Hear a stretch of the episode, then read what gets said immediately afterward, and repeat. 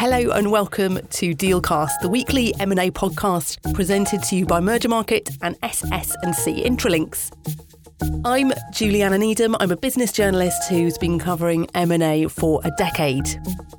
In this episode, we're looking at the recent Mergermarket Germany Forum and some of the key takeaways from that event.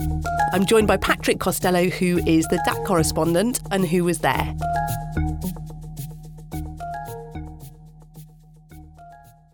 Hi, Patrick. Thanks for joining me today. Hi, Juliana. Good to see you. So let's start with an overview. What was the what was the general overview or the mood of the event?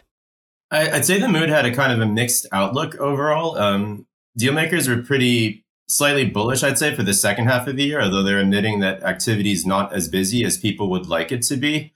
Um, large cap M&A in Germany in particular is still very quiet at the moment. Um, you know, particularly given financing issues, I think dealmakers, advisors, and you know, private equity corporates, they're having a lot of issues kind of financing bigger deals at the moment.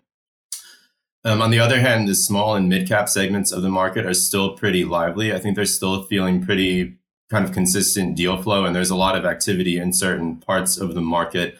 Uh, and people expect that at least will continue throughout the rest of the year. Great, thank you. Germany is one of the most active markets for private equity in Europe. What were the main takeaways from the event about private equity? Well, in terms of private equity, I think overall people are saying that deal flow is not as robust as it is expected to be. Um, I think if you look at a lot of the kind of portfolio assets in Germany and the length of time they've been held by private equity sponsors, it, it's not we're not seeing what the what you would expect, kind of given the vintage of some of these funds. Um, and then when you look at the buy side, there is still a lot of dry powder sitting in sitting among the sponsors kind of across the market. Um, so you think the two of those things together, you would be seeing a lot more activity than we're currently seeing. Yeah, and I think the the dry powder theme has been um has been around for quite a long time. it's a lot of money they've got to invest. Um, but I, yeah, I think one of the main takeaways from the conference on private equity investing is that kind of the, the pressure on the sponsors is kind of going to continue mounting going forward. So I think on the on the the sell the, the buy side, the investment side, I mean the the pressure for them to spend this dry capital, which is as we mentioned, is pretty substantial. That's just going to keep kind of mounting on them. They they need to invest this money at some point. Um, and then on the in terms of exits, pressure on the sponsors is likewise also going to continue mounting. Um, they're going to have to deliver returns to their LPs at some point, and they need to kind of show results from you know this money that they've invested in these assets that they've invested in in the past. Um, and that in particular, this came up a few times on some of the panels that, um, you know, as the, as the sponsors, as they get ready to kind of raise their next fund, kind of their next, you know, vehicle, they're going to need to show results to the, the LP compu- you know, community when they are back investing again. Um, you know, fundraising in particular looks like it's going to be a little bit more challenging kind of across the board going forward. So they're, they're going to need to deliver some good returns to, to make that possible. And just on that, Germany is obviously much closer to Ukraine. Do you think there was a lot of there's been a lot of sitting on assets while watching the situation in Ukraine unfold? Definitely. Um, I think you know some of the the high growth companies, um, you know, especially in sectors like tech. I think because there was kind of a readjustment in terms of pricing over the past year, people are a bit reluctant to sell now because they don't think they're going to get the price they can get or should get. Uh, so that's definitely been a factor slightly related to the war. I think the biggest impact from the war, though, has been on the financing markets. Um, and that's been one of the biggest challenges for deal makers the past year in kind of closing transactions. Yeah, and that leads perfectly onto my next question, which is what are the big challenges for getting deals over the line? You've mentioned one with financing. What else is there? And, and with the financing, what deals are getting done? Yeah, well, in, in terms of financing, I mean, the it's the combination kind of inflation of interest rates. I mean, we all know this. While the ECB is raising rates, it's making it a bit more difficult to kind of calculate, you know, what financing is, but also the cost of it have gone up.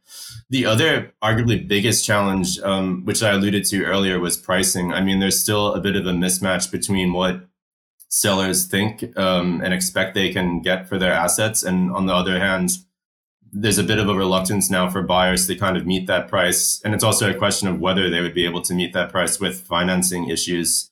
Um, so this kind of, you know, rebalancing needs to go on before they kind of hit a new equilibrium.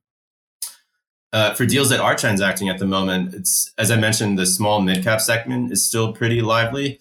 Um, but also assets that are in general just deemed to have kind of a high quality. Um, so you know, in the tech space, it's kind of software companies that have really strong, reliable, you know, visible cash flows. They're still in very high demand.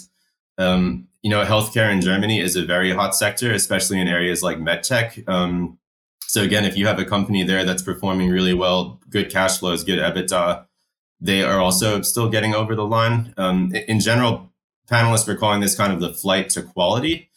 So kind of the assets that are, you know, just as, as being kind of reliable, high quality, not so much on the strong growth segment, which is what we saw in the past few years, where it was, you know, kind of growth, growth, growth.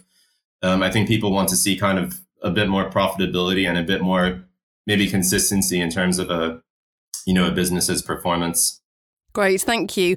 Can you talk a bit about cross-border M&A and what the main takeaways were from the talks and panels and what was the conclusion or, or outcome of those discussions?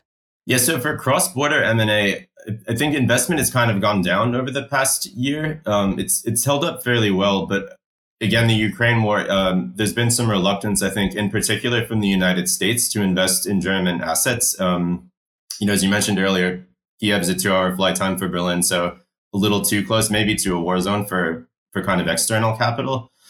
Um, on the other hand, there is still a lot of money flowing into Germany and the DACH region from the Middle East and Asia. I think if you look at the Porsche IPO in particular last year, which I mean, a bit of an exception, but there is strong, strong demand from the Middle East in that IPO. Um, yeah, and I think that will continue for certain, again, quality assets. Um, I think on the other hand, as kind of the situation with Ukraine has maybe stabilized a bit as compared to a year ago, we're seeing somewhat of a return of US investors into Germany. Um, the exchange rate dynamics, as we know, are, are, very favorable to US investors at the moment. So a few of the panelists are kind of expecting that um, as kind of the situation maybe continues to stabilize, that we'll see a lot more kind of American interest uh, in German assets, you know, because the the prices are favorable to them, and this is kind of an easy, you know, an easy way for them to enter the German market going forward. So, can we look ahead now? What did you hear from speakers at the event about what German corporates will be doing during the rest of 2023? Yeah, a good question. So, in terms of corporates, uh, people kind of across the board are expecting them to be very active for the rest of the year, uh, both on the buy and the sell side. Um, in, in terms of buy side activity, there's a, a few processes we've been writing about and kind of tracking that are you know mainly or even exclusively geared towards corporate buyers. I think uh, some sellers see them as maybe a more reliable purchaser at present at present because they have um, you know kind of stronger cash flows and can kind of more easily do deals with equity and cash and aren't so um, kind of handicapped by the financing markets like private equity is. Um, in, in, terms of sell side activity, though, this is maybe a little more interesting. Um, a, a, lot of deal makers have been saying that corporates are really focused on portfolio alignment at the moment. So, kind of really taking a look at what their organizations are doing and looking to see where they can kind of jettison or kind of shed some non core assets. Uh, so, people are kind of expecting the market will see a lot more of this um, going forward. And I mean, we're already seeing some of it. I think some of the stories we've written about this year I mean, Lufthansa is selling a stake in the in Lufthansa Technik, so kind of the maintenance unit. Um, the DFL, the German Football League, is selling a stake in its media rights. Um, Qiagen is offloading its or a stake in its bioinformatics unit. There's a Merck uh, chemicals subsidy going around. So, yeah, corporates I think are expected to be pretty pretty active this year. Great, thanks very much, Patrick. That was Patrick Costello. Thanks for listening to this week's episode of Dealcast presented by Mergermarket and SS&C Intralinks. Please rate, review and follow the podcast. You'll find us on Apple Podcasts, Spotify or look out for your Mergermarket news alert. For more information, have a look at our show notes. Join us again next week for another episode.